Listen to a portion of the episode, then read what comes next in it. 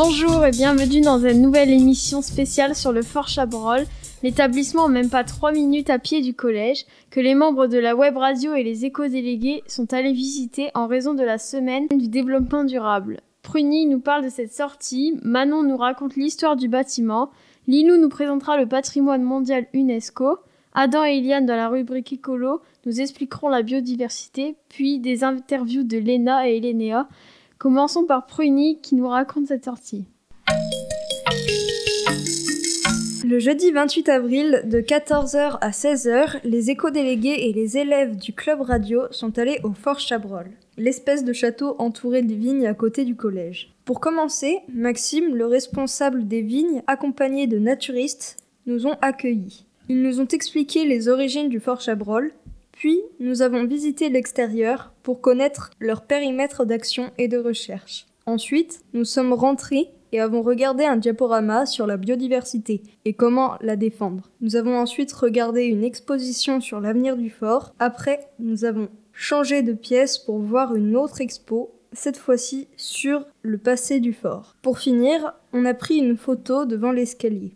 Merci à toi Manon de nous présenter l'histoire du Fort Chabrol.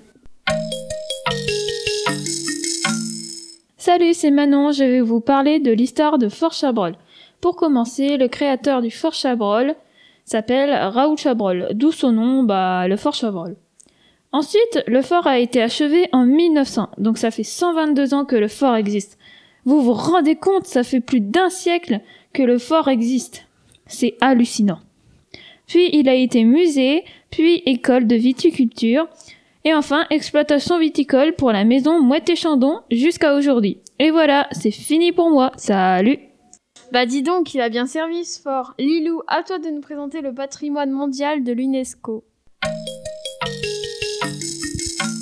Bonjour, c'est Lilou. Le fort Chabrol est au patrimoine mondial de l'UNESCO depuis 2012. Voici les sites d'Épernay et de ses environs classés au patrimoine mondial de l'UNESCO. À Épernay, nous avons l'avenue de Champagne, la maison de Castellane, le comité de Champagne, la maison Mercier, etc. À Haï, nous avons la maison d'hôtes avec son hôtel particulier. Le patrimoine mondial de l'UNESCO regroupe tous les sites les plus importants du monde, comme à Paris, au musée du Louvre. Merci, c'est parti pour la rubrique écolo avec Adam et Eliane qui vous, qui vous parlent de la biodiversité. Salut Adam, j'avais une question pour toi. Est-ce que tu sais ce que c'est la biodiversité? Évidemment que je sais. En fait, la biodiversité, c'est l'ensemble des êtres vivants avec leur milieu de vie. D'ailleurs, écoute ce qu'une écologue a dit. C'est bien l'ensemble des êtres vivants, donc ça c'est vraiment important de penser à la fois donc à la faune, la flore, les animaux, les plantes, les champignons, les bactéries, les parasites, tout ça. Mais aussi, il ne faut pas oublier les milieux, donc c'est-à-dire euh, ce qu'on appelle les habitats naturels, là où ils vivent, et aussi les interactions euh, entre ces espèces et ces habitats. Donc vraiment la biodiversité, c'est l'ensemble euh, des, êtres vivants, de leurs habitats et de leurs interactions les uns avec les autres. Il ne faut pas oublier la, fin de, la fin de la définition. Je comprends. Ça doit être très important de protéger la biodiversité alors. Et oui, pour garder en bonne santé les lieux comme les forêts, les champs, tout ça, il faut les protéger en ne polluant pas les chemins. Tu peux même aider la nature en construisant des nichoirs par exemple. Super, la biodiversité c'est génial, mais aussi important.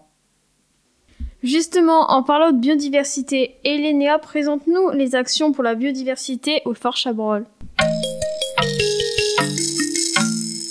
Bonjour, le Fort Chabrol œuvre chaque jour pour protéger la biodiversité. Le Fort Chabrol compte 2 hectares de vignes pour la recherche et 13 hectares pour le champagne Mouette et Chandon, donc 15 hectares en tout. Au bord de ces vignes, ils ont planté un verger d'arbres fruitiers et nous incitent, si on le veut, à nous servir.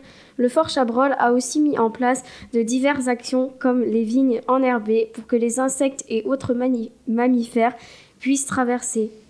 Ils ont pris une mesure, T0, qui consiste à recenser toutes les espèces du département, 72 espèces de plantes il y a deux ans, et de les recompter à T5 pour observer l'évolution.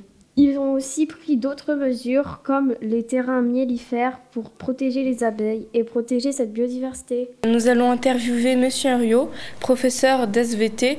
Euh, Monsieur Henriot, qu'est-ce que vous en avez pensé de notre visite à Moët-et-Chandon pensez que ben, on a appris quand même pas mal de choses euh, sur l'histoire. Si vous avez écouté sur euh, ce qui s'est passé, ce qu'on a découvert à cet endroit, très important, je pense, pour euh, l'agriculture en Champagne. Et puis donc on a eu un, ensuite un complément sur la vie autour, tout ce qui concerne la flore et la faune. On sait que l'endroit est célèbre puisque c'est là que la le procédé de greffe des vignes européennes sur les vignes américaines qui ont permis de reconstituer le vignoble français suite au phylloxéra a été inventé ici. Hein. En particulier pour la Champagne, mais je crois pour le reste de la France aussi, voire de l'Europe. Donc euh, on peut même être assez étonné que l'endroit soit pas plus connu. Hein. Et euh, donc, effectivement, bon, ben, dans le cadre de ce qu'on appelle maintenant en France la trame verte et bleue, donc qui essaie de mettre en place des, éléments pour protéger la biodiversité. Donc, bon, ben, les gens qui travaillent à Fort Chabrol essaient de s'intégrer dans cette trame, hein, d'où euh, le suivi ben, des espèces végétales et animales que l'on rencontre. Et donc, euh, bon, je l'ai mis sur le compte rendu. Ben, on voit qu'on a quand même euh, plusieurs espèces d'oiseaux, dont 21 protégées, qui euh, ont été rencontrées. On vous dit, j'ai 5 patrimoniales. C'est pour ça que j'ai relevé ces noms et puis que je, vous je l'ai mis sur un compte rendu que j'ai distribué à la direction du collège. Et donc, bon, quelques insectes et puis surtout bon, quelques plantes, dont certaines ben, se, se retrouvent justement, en particulier les orchidées, sur les pelouses du collège.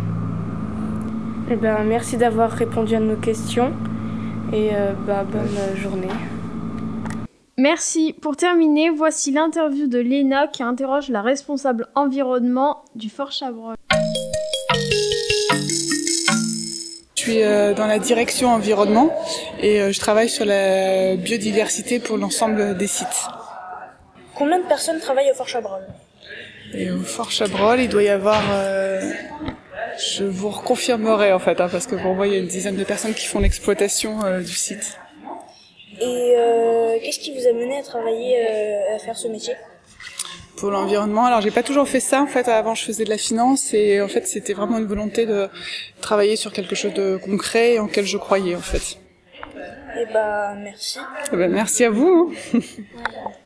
Cette émission touche à sa fin. Merci, à bientôt sur la radio Gris Gris.